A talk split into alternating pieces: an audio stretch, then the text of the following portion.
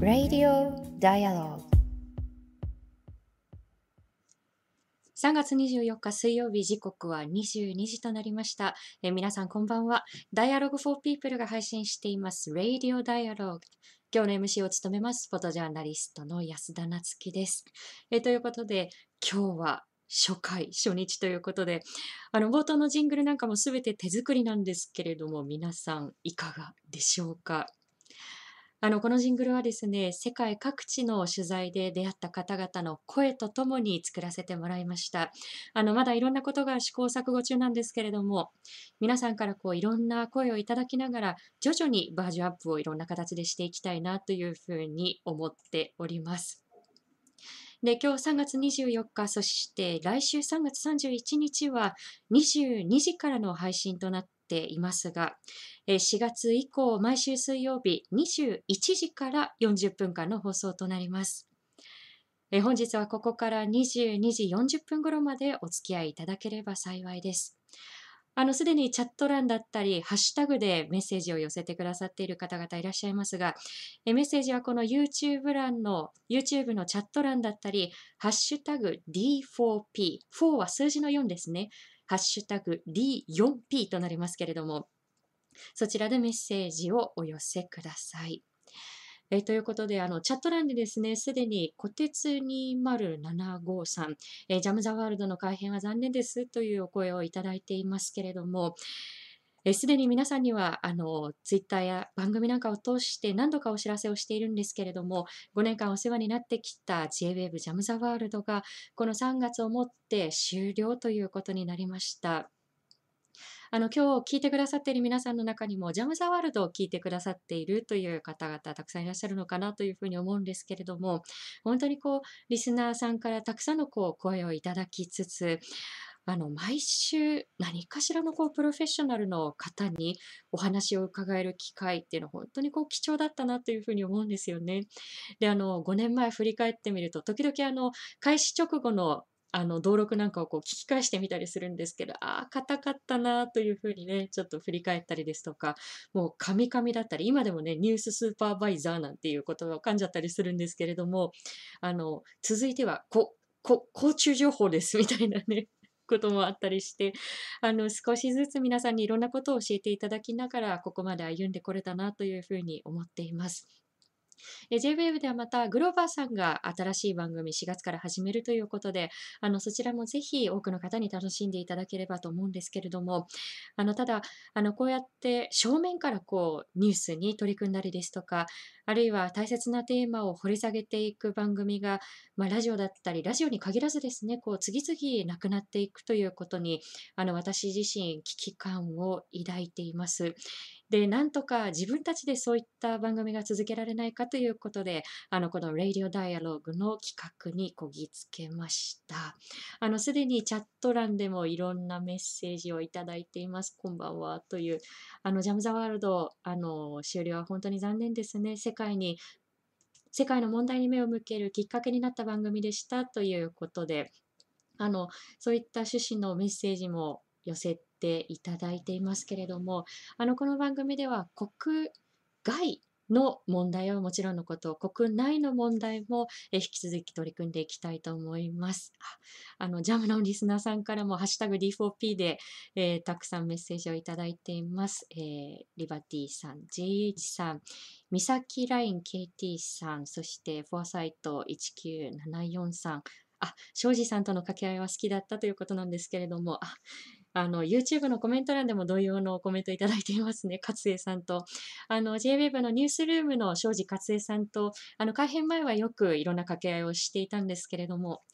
あの、今日は私自身のこう一人喋りになっていきますが、えー、来週以降ゲストをお迎えしたりですとか、えー、この Dialogue for People フォトジャーナリスト、もう一人佐藤慶、Dialogue for People の代表でもありますけれども、佐藤と一緒にこう番組をお届けしたりという時間も作っていきたいなというふうに思っています。えー、そして、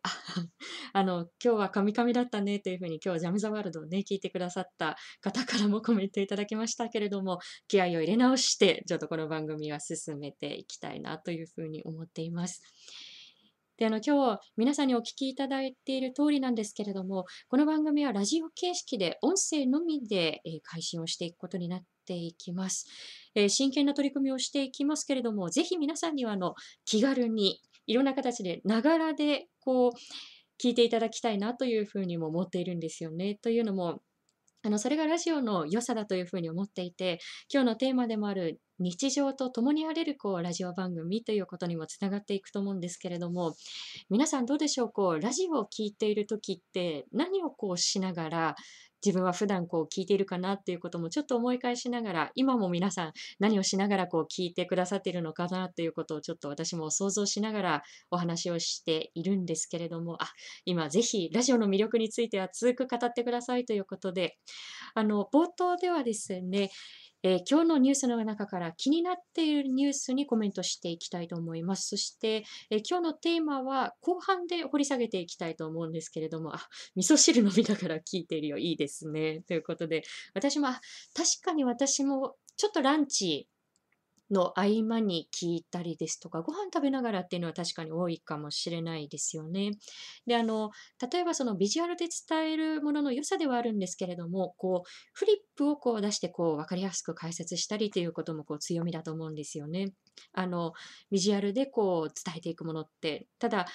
あの、聞いている側からすると、こう、フリップだったり、こう、映像を見逃さないようにしなきゃっていうふうに、こう、まあ、画面の前からなかなかこう、離れられないっていうことも、こう、あるのかなっていうふうに思います。なので、ぜひこの番組は皆さん何かしらのこう、ながらでもいいので聞いていただけたらいいなというふうに思っています。あのただあの、音声のみのコンテンツになってしまいますと、えー、聴覚障害の方だったり、こう音声で聞くということが難しい方々をこう発信から排除したくないという思いもありますので、でこの番組は全て文字起こしするということが難しいんですけれども、一部を、え、文字起こしをして、記事化して、そして読み物としても Dialogue for People のサイトで、え、配信していきたいなというふうに思っています。あの、こうした新番組を始めるからには、こう、いろんなことを大切にしていきたいなというふうに思うんですけれども、あ、今、ほろ酔い気分で聞けるのもラジオならではですね、ということで、あの、確かにね、こう、22時頃ですと、ちょっとね、お家で晩酌をしたりという時間にいいのかなというふうに思います。私はまだお仕事中ですので、お茶を飲みながらということなんですけれども、あの、そういった形で、ご自身のこう、ペースだったり、心地いい形で皆さんにお聞きいただけたらというふうに思っています。えそして、新しい番組を始めるからには、こう、いろんなことを心がけていきたいなというふうに思うんですけれども、あの、今、メッセージいただきました。YouTube で大胆な企画期待していますということで、あ、今、フィギュアをね、つけっぱなしで、そういう形でもいいですよね。聞いていただいているということなんですけれども、あの、そうした大切なテーマをこう深掘りしていくということもそうですし、あの、それからこれは、ジャム・ザ・ワールドでもたびたび発信してきたことですけれども、やはり出演者のこうパリテは守っていきたいなというふうに思うんですよね。で、あの、開始当初から、例えば、チューズライフプロジェクトなんかは大切にしていることだと思うんですけれども、出演者のこうジェンダーバランスですね、そのアンバランスさというのをこうメディアを通してこう再生産していかないというためにも、やはりそれは心がけていきたいことかなというふうに思います。あ、字幕がつけられたらいいのかもしれませんということで、ちょっといろんなこう技術的なことも踏まえて、えー、私たちもリサーチをして試行錯誤をしていきたいなと思います。あ、摘んできた肝臓。肝臓って植物かな？ごめんなさい、不勉強で。菜の花とノビルを茹でてました。いいですね。菜の花が美味しい季節。私も今日、あの、取材先で綺麗な菜の花が咲いてましたね。あの、こういうふうにコミュニケーションを皆さんと取りながら続けていくことができたらなと思います。あ、今、ハッシュタグの方でもいろんな声をいただいていますが、和夫さんからも今後は YouTube で毎週聞けるのがありがたいですということで、ありがとうございます。あ明日のお出汁をとっていますということで、なんか皆さんのこう日常がこうラジオに溢れてくるのがいいなというふうに私も今ちょっとしみじみ感じ入れながらあの読ませていただきました。さあ、ということで、冒頭はですね、今日の気になるニュースをピックアップして、え、皆さんにお届けしていきたいと思うんですけれども、今日は2つ取り上げていきたいと思います。えまず1つ目なんですけれども、本日、え、現代美術家の方々が中心となっている表現の現場調査団が記者会見を行いました。え、残念ながらちょっと私、別件お仕事があって、記者会見自体に参加することはできなかったんですけれども、え美術だったり演劇、それから映像など、私が携わっている写真なんかもそうですよね。表現に関わる人たちが受けたハラスメントの実態調査について公表しました。調査に回答した1449人のうち、1195人もほとんどですね、が過去10年以内に何らかのハラスメントを受けた経験があると答えたということでした。あ10年っていうと随分長い期間調査したな、長い期間について調査したなというふうに皆さん思われるかもしれないんですけれども、例えば性被害なんかの調査ですと、自分自身のこう、あ、あれは被害だったんだ、あれは声を上げてよかったんだというふうに、自分自身のこう被害だったということに気づくまでに10年近いこう月日がかかるという調査もあったりするんですよね。で、その間、自分にこう落ち度があったんじゃないかだったり、自分の責任じゃないかということで、自分自身を責めてしまったり、なかなかこう気づけないそもそもという構造的な問題があるということで、あのこの10年という月日を調査したということ、非常にこう大切なのかなというふうに思います。で、そのハラスメントを受けた経験があるというふうに答えた方々、今コメントもいただいてますね。表現の場でのハラスメントの問題、大変関心がありますということで、あの関心を寄せている方々少なくないと思うんですけれども、今まで構造的になかなかこう声が上げられない、声が上げづらかったこう問題だったというふうに思うんですよね。で、今回の調査では、えー、その多くがハラスメントを受けた経験があると答えた多くが女性だったり若手それから、えー、フリーランスの方々えー、特にその回答者の半数以上がフリーランスというそういった実態からも、まあ、立場の脆弱さにつけ込んだハラスメントの実態というのがあのそれだけでもこう浮き彫りになっていくのかなというふうに思うんですよね。で、これ、調査内容を詳細に見ていくと、非常に多岐にわたっていて、えー、力関係を利用した人前でのこう恫喝、えー、パワハラに始まり、まあ、殴る蹴るだったり、あと、まあ、ライターで火をつけたっていうものもありましたね。身体的な暴力。で、さらにはその身体的な暴力を受けているところを、まあ、撮影されて、で、なおかつそれを公開されてしまったというケースもありました。今、こうやってハラスメントの問題についてこう少し詳細に触れていますけれども、ちょっとこうしたこう文言が耳に入ってくるとこう苦しくなるだったりこうしんどくなるという方あの無理をせずに一度こう離れたりですとかちょっと深呼吸をしたりしながらあの自分自身のこうペースを大切にしながら聞いていただければと思います。えそれからですね、あの性的な経験を、まあ、人前でこう尋ねられるようなこう言葉での、まあ、セクシャルハラスメントですね。あの例えばこう性的な経験を積めば積むほど表現にとっていいことなんだからもっとそうすべきだというふうにこう言われたりですとか、えそれから身体的な性暴力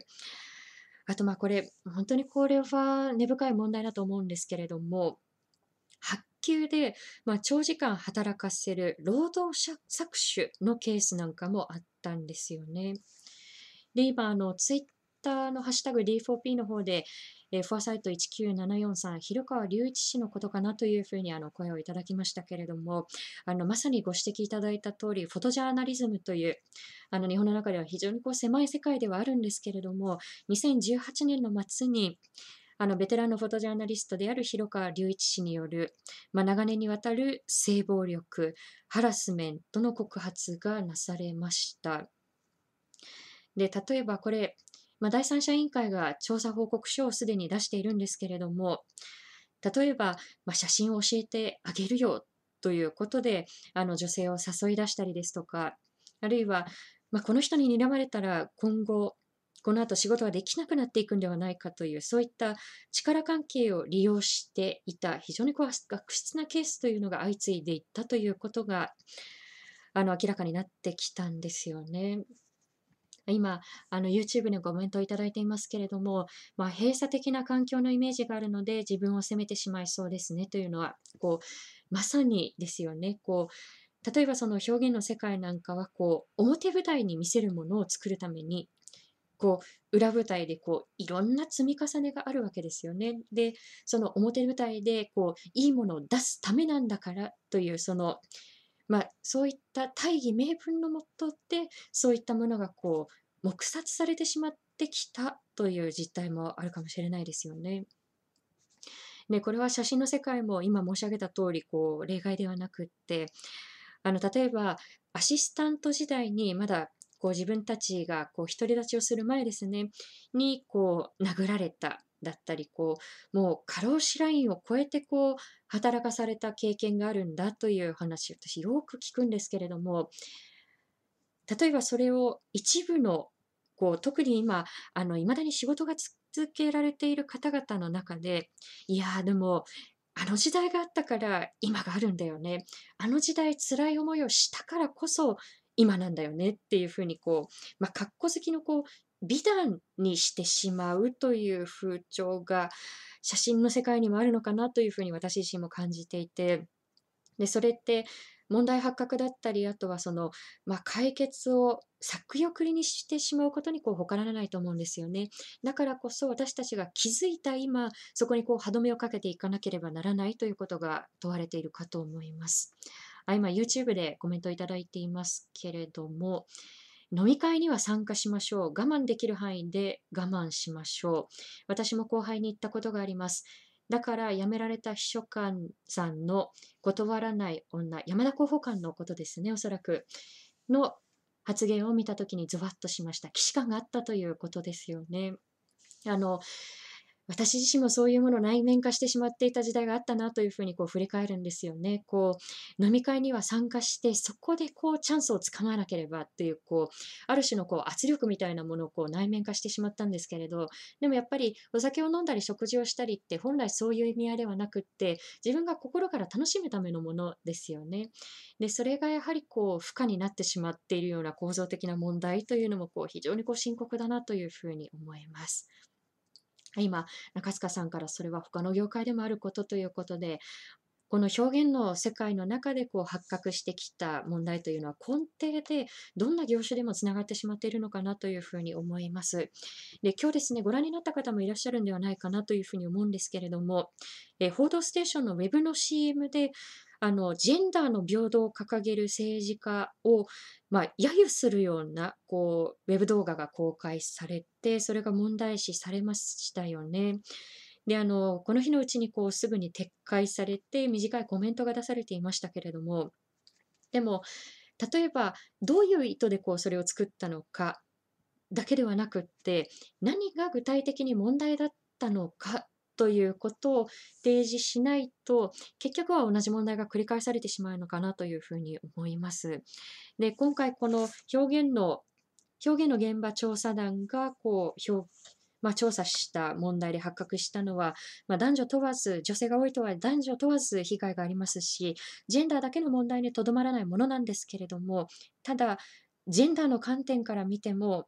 まだ議論が足りてないものだったり、あるいはそもそも議論さえできていない、問題がそもそも知られていない段階のものがたくさんあるんだという前提を、ま、私たちは忘れてはいけないのかなというふうに思います。あ今えー、YouTube でもその、まあ、謝罪文、テンプレでしたねっていう言葉がありましたけれども、そうなんですよね。やっぱりこう型にはまったものではなくて、何がどう具体的にダメだったのかということを、まあ、ぶり出して提示して、あのそれをアップデートしていくことができたら、それはポジティブなこう気づき変化につなげることができるものだと思うので、今後の動向も見ていきたいなというふうに思います。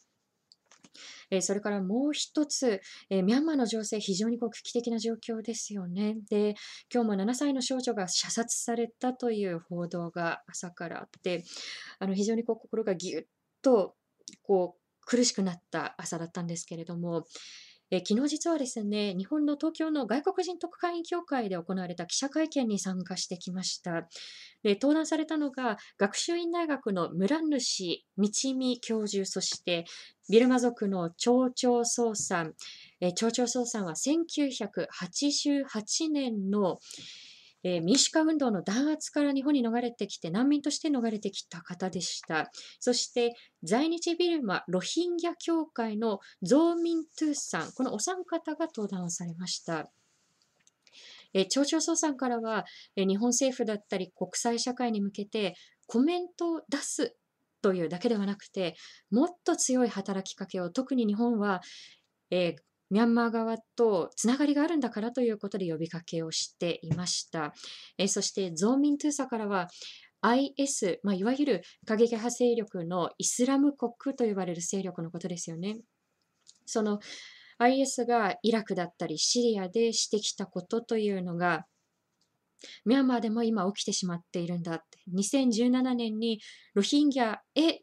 の虐殺が起きた。それが今、路上の人々に同じことが繰り返されてしまっているんだということで危機を訴えていました。あの実は村主さんがこの会見を非常にこう、まあ、歴史的な瞬間というふうにこうおっしゃっていたんですよね。というのもあのロヒンギャの方々皆様ニュースで触れていらっしゃるんではないかなというふうに思うんですけれどもあの長らくミャンマー国民ではあなたたちはないという扱いを受けて、まあ、迫害を受けてきたわけなんですけれどもまあ、ミャンマー国内ではマジョリティあるであるビルザンマ族の市政の方々の中にも、まあ、例えば、いや、ロヒンギャは国民ではないんだ、バングラデシュから来た人々なんだ、だったりですとか、まあ、軍の主張に同調するような声というのも聞かれたりして、さまざ、まな分断がありました。えこういった分断に対して、ゾーミントゥーさんはこの時代について、いや、これは一般市政の人々の問題というよりも迫害をしたり排除したりする軍のシステム、まあ、つまり構造的な問題なんだということを非常にこう強調されていたんですよね。でそのまあ、この構造的な問題に切り込むんであればやはり民主的な政治というのは不可欠になってくるのかなというふうに思います。あ今ですねあの YouTube の方でバングラデシュでの火災も痛ましいということで、そうなんです。バングラデシュ側のルヒンギャの方々の難民キャンプで火災が起きてしまったということで、その難民キャンプで設置された、まあ、難民キャンプの方々が外に出れないようにということで設置されたフェンスがあの逃げ遅れの要因につながってしまったんではないかということも、えー、指摘をされているんですよね。非常にこう痛ましい、それもニュースでした。あのこの日の会見では、町長総さん、ビルマ族の町長総さんと、そしてゾーンミントゥーさんが、私の友、そして兄弟というふうにこうお互いを表現しながら順々に話していったんですよね。でもちろん、長年にわたる問題ですので簡単なことではないと思うんですけれども、ただ、こうした動きからも何かが変わり始めているのかもしれないなというふうにも思う会見でした。あの同時に日本からも声を上げた人たちを孤立させない取り組みというのが私たち市民の側からはもちろんなんですけれどもあの政府レベルでも強く求められている局面かと思います。今ですね、フォアサイト1974さんが、ハッシュタグ D4P で、先ほど皆さんに言及した7歳の少女が、えー、ミャンマー国軍に撃たれて死亡というニュースを、ニュースソースをシェアしてくださっています。ありがとうございます。あのこうした事態に対して何ができるんでしょうかということをよくあの私も声をいただきますし私自身もこう何ができるだろうかということを常々考えるんですけれども先ほど皆さんにお伝えしたビルマ族の町長総さん実は東京の高田馬場でルビーというお店を開いています。あの非常にこう私はダンバオが好きなんですけれども美味しいお店ですのであの町長総さんだったりパートナーの方がお店にいらっしゃることもありますのであのぜひ行ってみてください。あのお店を支えるコロナ禍で非常にこう皆さん厳しい状況ですのでお店を支えるということもできることの一つなのかなというふうに思いますしえ私がよく取材でお世話になるのがシウミャンマーというこれも高田馬場にあってちょっと場所は違うんですけれども、えタンスエさんという町長総さんと同じく1988 1年の民主化運動の弾圧から逃れてきた方でもう右も左もわからない日本に来て、所持金も尽きて、で、その時12月で真冬だったそうなんですけれども、もう真冬の公園で寝て、で、例えば朝になってデパートなんかが開いたら、そのデパートになんとか入って、冷えた体を温めてということを繰り返していたそうなんですよね。で、丹生さんのお店、えー、ラペットゥという、え、これお茶の葉っぱの漬物のサラダなんですけれども、これがもうバケツいっぱい食べたいぐらい美味しいんですよね。どうでしょう？皆さん。ビールのおつまみに非常に合うんですけれども、あの、パートナーのタンタンジャインさんだったりですとか、あとは丹生さんもお店にいらっしゃることが多いので、あのお店に行くと実際にこう出会うっていうご縁にもつながっていくのかなというふうに思います。で、一度出会うと、あミャンマーって遠い国の大変そうな問題っていうことだけではなくて、町長総さん、ゾミトゥーさん、あるいは丹生さんが暮らしている国、暮らしていた国、男性さんたちの故郷ということに変わっていくと思うんですよね。あ今あの、食べてみたい、美味しそう、バケツというふうにちょっとね、今そこに反応してくださいましたけれども、あの、どのメニューを頼んでも美味しいですし、今、学生団体の皆さんが、えー、タンスエさんのお店を支えようということで、立命館大学の学生さんたちが、クラウドファンディングを実施中ですので、そちらもぜひご覧になってみてください。えー、ということで、ニュースに触れたというだけで、もうすでに25分経ってしまいました。残り15分になってしまって、ちょっとこれから時間配分なんかもこう試行錯誤していかなければいけないですね。で、まだまだあの触れたいニュースはたくさんあったんですけれども、え今日はジャム・ザ・ワールドでも触れましたけれども、3月の頭に、今月の頭ですね、スリランカ人の女性が、私と同い年の33歳の女性でしたけれども、名古屋の入管施設で亡くなったということがありました。で、入管施設での死亡事件というのは、あのこれまでも相次いできて、医療体制の不備だったりですとか、そもそも人権だったり、基本的な人権が守られていない状況というのがあるんではないかということは、たびたび指摘をされてきました。で、この問題ちょっと今日はあの深く掘り下げていく時間がないんですけれども、今、入管難民法が改定されようとしているんですよね。そういった法案が閣議決定をされているわけなんですけれども、あのここであえて改定という言葉を使ったのには理由があって、例えば法改正ということになれば正しい方ですね。例えばより人権が守られる方向にだったり、より人々が生活を保てる方に改正がなされるべきだと思うんですけれども、あの今回のこの改定案というのは残念ながら、えー、それとは真逆の方向に変えられようとしている実態があります。あの私たち Dialogue for People のサイトにもそもそもこの改定案で何が変えられようとしているのかということあ今あのコメントでも YouTube のコメントでもいろいろいただきましたけれども0.4%と書いてくださっているのはおそらく日本の難民認定率のことだと思います。もうあのこれは弁護士の児玉光一さんが先日また別番組で指摘をされていたんですけれども難民認定率0.4%非常に低いということが分かりますよね。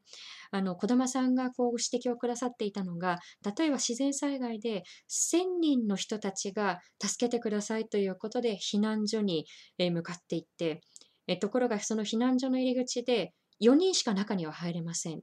残りの996人に対しては、あなたたち本当に被災したんですか？って。あなたたち本当に家流されたんですかここで証明してくださいというふうに、こう非常に高いハードルを課していくというイメージだというふうにおっしゃっていたんですけれども、まさにその通りだなというふうに思います。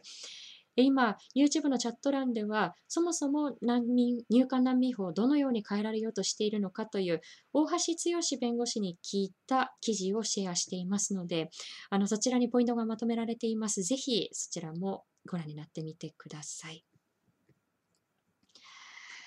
さあ、ということで、ニュースに触れるだけで30分近く経ってしまいました。実は今日のテーマ、設定していたんですけれども、日常とともにあるラジオをということで、あの、どんな番組皆さん望んでいらっしゃるのかということ、今日初回ですので、ぜひいろんな声をいただきたいなというふうに思います。あの、すでにですね、先ほどあの、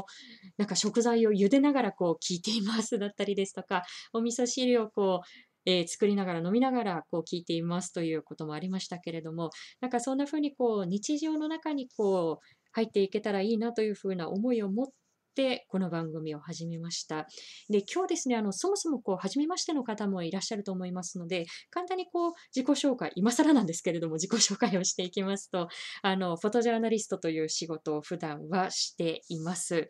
で、写真で伝える仕事ですね。で、Dialogue for People というこれは NPO 法人なんですけれども、私たち Dialogue for People として、そして私自身として、例えば、えー、カンボジアを中心に東南アジア、えー、中東ですとイラク、シリア、えー、アフリカなどで貧困、災害、そして難民問題を、え取材をして、そして発信を続けてきました。え残念ながら新型コロナウイルスの影響で、えこの1年間、もう昨年の1月にシリアとイラクの取材から帰ってきてから実は一度も海外取材に出れていないという状況が続いているんですけれども、あの状況を慎重に見ながら今年はなんとか再開できたらいいなというふうに思っています。でそういった取材、そして発信活動の他に、えー、若手のこれから発信活動を続けていきたいという若手の方々を支えられるような基盤が作れたらいいなというふうに思っています。でなかなかこのフォトジャーナリストの仕事というとイメージつかないと思うので、どういうふうにこう仕事として成り立ってるんですかっていうことで学生さんたちからもよく聞かれるんですよね。で、私たちは例えばどこか大きなメディアからこうどこどこ行ってきてっていうふうにこう依頼を受けるということではなくって、あの基本的に自分たちで持ち出しで自分たちでこう取材先を決めて、えー、取材をして、そして持ち帰ってくるということを繰り返してきました。あの次回以降ですね、じゃあえー、どんなふうにこう、写真、どうして写真なんですかだったりですとか、あの、写真で伝える仕事についたきっかけなんかも、あの、機会があったら皆さんにお伝えしていきたいなというふうに思ったんですが、今ですね、ご質問で、安田さんはどんなラジオ番組を聞いていたんですか？ということで、そうなんです。あの、写真で伝えるというのは、そのビジュアルで伝えていく仕事ですよね。で、あの、その伝える手段の一つが、あの、ビジュアルを使わないラジオだったわけなんですけれども、ラジオは実は小さい頃から私好きでよくえ聞いてましたね。こう、テレビよりもどちらかというと、こう、ラジオが好きだったたかなというふうに思ってます。あの、それこそ JWAVE 聞いていましたし、私、神奈川県の出身なので、FM 横浜で、えー、まあ、音楽番組が中心でしたね。こう、音楽のこう、ランキングなんかをすごく楽しみにしていて、あ、こんな音楽があるんだっていうふうに、当時はあの、レンタル CD 屋さんがまだメジャーでしたので、すぐにこうメモして、で、それでレンタル CD 屋さんにこう行って、で、音楽をこう、また深掘りしてみるなんていうことをこう繰り返していましたね。であのテレビにもいいところがたくさんありますし、私もテレビ番組お世話になっているんですけれども、ただ一方で、例えばバラエティなんかを見ていくと、その、私は多分テロップとかがちょっと苦手だったところがあるんですよね。例えば、あのバラエティなんかは非常にこう顕著ですけれども、こう笑う場面でこう、ははははははっていうふうにこう、まあ、テロップが入ったりするとこうどこで笑うかだったりこうどこで悲しむかだったりあのそれは聞いてる側見てる側にやっぱりこう委ねてほしいなっていうふうに私なんか思うんですよね。こうあ私のこう感受性だったりですとか感じ方っていうのをこうテロップだったりそういうものだったりこう過度な BG によってこう先読みしすぎないでほしいな先取りしないでほしいなっていうことが正直ありました。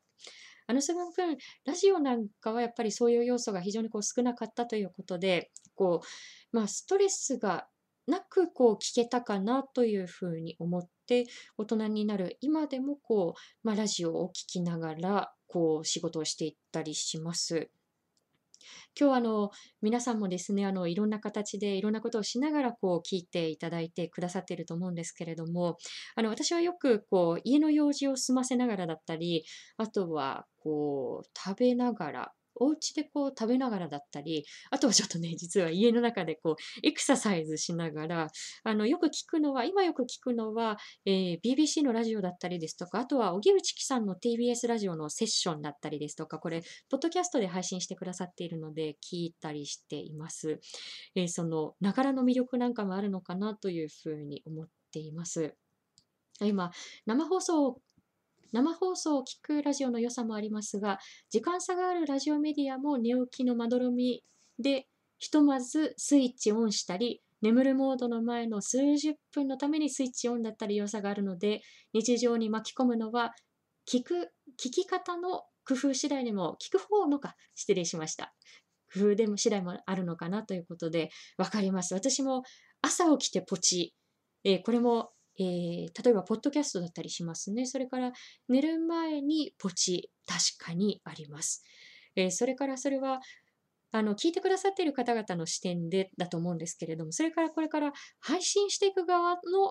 やっぱり配信の仕方っていうのも変わっていくと思うんですよね。で、あの、以前 JWEB のあのグループラインを担当していらっしゃるピストン西澤さん、私は勝手にピスニー、ピスニーというふうにこう陰で呼んでいて、本人にはまだね、ちょっと一度もピスニーっていうふうに言ったことがないんですけれども、あの、一度ジャムザワールドに来ていただいてお話をしていただいたことがあったんですよね。であのその時にあのピスニーがあのおっしゃっていたのが、えー、家から配信できるようにこうなりたいななんていうことを言っていたんですが今まさに私も自宅から配信しています、えー、しかも非常にこうラフな格好で発信していますね。はい。あのー、もう下はスウェットで、上は T シャツで、みたいな感じでですね。はい、そんな形で、あの、もしね、お昼にこれをやっていったら、あの、例えばピンポーンっていう風に、私よくね、あの、昼に家でこうオンライン講演なんかをするんですけれども、今宅配便来たらどうしようっていう風にちょっとね、ヒヤヒヤしながらすることもあるんですけれども、まあ、夜のこの時間だったら、ピンポンの可能性はそんなないかな。10時台に1回、ウーバーイーツが間違えて、ピンポンっていうふうに来た経験っていうのはあるんですけれども、そんなにこう心配はないかなというふうに思って、リラックスしておくれるのかなというふうに思います。あ、今ですね、ツイッターでもいろいろメッセージいただいているんですけれども、えー、もんちゃんさん、やっとつながった。ありがとうございます。えー、ピストンさん、ジャムに出たことがあったのか、そうなんです。もう1年以上前ですかね。そういうふうにこう、ラジオのしゃべり手対談っていうのも、あ、いつかできたらいいのかな、この番組を通してもというふうに思ったりしています。あ、自宅からいいですねという声もいただきましたが、あの、そうなんです。こういうふうにこう、まあ、YouTube でこういうふうに配信をするということによって、今までは、まあ、絶対にその JWAVE のスタジオ六本木に行かなければならないということがあったんですが、あの、これからは、例えばその取材先からも配信することができると思うんですよね。それこそ、例えば東北の被災地だったりですとか、あの、沖縄に取材に行ったりすることというのもありますし、あの、これはまた詳しくいつかお話ができたらいいのかなというふうに思うんですけれども、私自身のルーツを探るたびに関西の往復もしていますので、えー、状況を見つつ国内の取材も精力的に再開していきたいと思います。その取材先から配信というふうに場所に縛られないという強みはやはりありますよね。なので、ちょっとイラクとかシリアからどれぐらいこうクリアに配信できるかっていうことはあの未知数でやってみなければわからないんですけれどもあのいつか海外の取材先からもこうやって配信ができたらいいのかなそしたらねそれこそこう現場からだったりですとかあの現地の方をお呼びしてということも可能になるのかなというふうに思います。それから日常で一緒にいられるこういう存在っていうのはあの、非日常でも大切な存在になっていくのかなというふうに思うんですよね。あの、ラジオの存在というのは東東日本大震災の時に非常に大きな役割を果たしていたと思うんですけれども、あの、震災以降も、え東北の沿岸地域に津波注意報、えー、それから警報が沿岸地域に出されたこともありました。つい先週もありましたよね。で、その際に、まあ、岩手の当時の災害 FM のパーソナリティの方が、海に近づかないでください。海の様子を絶対に見に行かないでくださいということをこう時間をかけて何度も何度も呼びかけていったということが非常に印象に残っています。なので、えこの番組もいざとなった時に命を守れるようなこう発信もできるようなあのそういった存在でありたいなというふうに思っています。さあいかがでしょうか？今日これだけでもこういろんなえー、コメントを皆さんからいただいたんですけれども、あ、ナンシーはバックで、私あの中東でのニックネームがナンシーなんですけれども、バックで音楽流れていた方がいいかな、ジャムっぽくてというふうなメッセージもいただきましたね。そうですね。それもちょっと音楽自分たちでこう作ったり、えちょっと技術的なテクニカルなこともこう試行錯誤しながらやってみたいなというふうに思います。あのこういうふうにこうラジオのことを皆さんにも今いろんな形で声を寄せていただきましたけれどもあの例えばこういうふうにこうニュースだったり大切なテーマをこう深掘りしていくということだけではなくて例えばしんどい時こう辛い時だったりこうなんとなくこう一人でいたくない時だったりそういう時にもこうふと聞いてもらえるようなラジオでもいたいなというふうに思っていますまだまだこれからいろんな学びを反映して番組を発展させていただきいきたいなというふうに思っていますのであの今日だけでもこういろんなメッセージをすでにいただいていますが、えー、皆さんの声を私たちの強みにして、えー、これからも続けていきたいと思います。ということで、あっという間の40分間でしたけれども、いかがでしたでしょうか、え、今日の放送をもう一度聞きたいという方、Dialogue for People、今聞いてくださっているこのチャンネルにアーカイブいたしますので、え、もう一度聞いていただけたらいいなというふうに思います。え、今後の放送のお知らせもいたしますので、ぜひこの Dialogue for People のチャンネル登録していただければと思います。えー、そしてこの放送はサポーターの方々のご寄付で支えていただいています。あの JWEB ほど大きな組織ではありませんけれども、なんとかこうした番組を続けていきたいなというふうに思っていますので、Dialogue for People ではワンタイムサポーターやマンスリーサポーターを随時募集していますので、よろしければサイトぜひご覧になってみてください。あ、今早い、短いですよという嬉しいコメントをいただきましたが、あの番組のこう長さなんかもどれぐらいが心地いいのかなということ、これからまた、えー、皆さんともいろんなコミュニケーションを取りながら聞いていききたいかなというふうに思います。あ、40分番組でしたか失礼しました。ということで、ね、1時間弱でもいいのかもしれないですし、40分がもしかしたらこう、キリがいいのかもしれないですし、あ、チャンネル登録しましたという声もいただいています。ありがとうございます。さあ、来週は3月31日、えー、22時からの放送です、えー、先ほど冒頭で皆さんにお伝えした通りなんですけれども、えー、4月以降は21時からなんですけれども、来週は再び22時から、え放送していきたいと思います、えゲストは今、非常に精力的に取材活動を続けていて、昨年タイム誌が選ぶ世界で最も影響力のある100人にも選ばれました、ジャーナリストの伊藤しおりさんをお迎えしていきたいと思います。。えー、ということで、あの、放送している私自身にとっても、こう、あっという間で、あ、今声をいただいていますが、40分は少し短いかな、でも、いい感じですというふうに、ありがとうございます。励みの、励みになります。そういった声。どんどん、あの、皆さんにもそういった声を寄せていただければというふうに思います。あ、頑張れ、頑張れという声をいただいたりですとか、非日常、日常で聞くラジオは、これすごいキャッチコピーとしてあの、なるほどということですね。はい。伊藤さん楽しみということで声を寄せていただきましたけれども、ね、あの、伊藤しおりさんに聞きたいことなんかもぜひ皆さんお寄せください。あの、伊藤さん本当にこう多岐にわたって取材をしていて、それこそシエラレオネの女性季節所の問題だったりですとか、国内ですと、えー、今日少し話題にも上りましたけれども、あの視覚障害、聴覚障害の方々の取材だったりですとか、あるいは戦争体験者の方々の取材だったり、非常にこう精力的に多岐にわたって取材を続けています。あの伊藤しおりさんにぜひこういうことを聞いてみたいなという方、えー、声を寄せてください。あと、今ですね、非常にありがたいです、こういう投稿。ハッシュタグ D4P で、えー、先ほど触れました町長総さん、ミャンマー出身の町長総さんのルビーの、えー、サイトを今シェアしてくださっている方、食べログですね、あのいらっしゃいますね。行ってみたいということで、えー、このハッシュタグ D4P たどっていただくとメッセージにたどり着けますので、ぜひご覧になってみてください。えー、ということで、あっという間の時間でしたが、えたくさんの方々にこうしてご視聴いただきましてありがとうございました。えそれでは来週この時間にまたお会いしましょう。おやすみなさい。ご視聴ありがとうございました。チャンネル登録やご評価をいただけますと幸いです。また、このチャンネルは皆様のご寄付に支えられております。ご支援、ご協力、よろしくお願いいたします。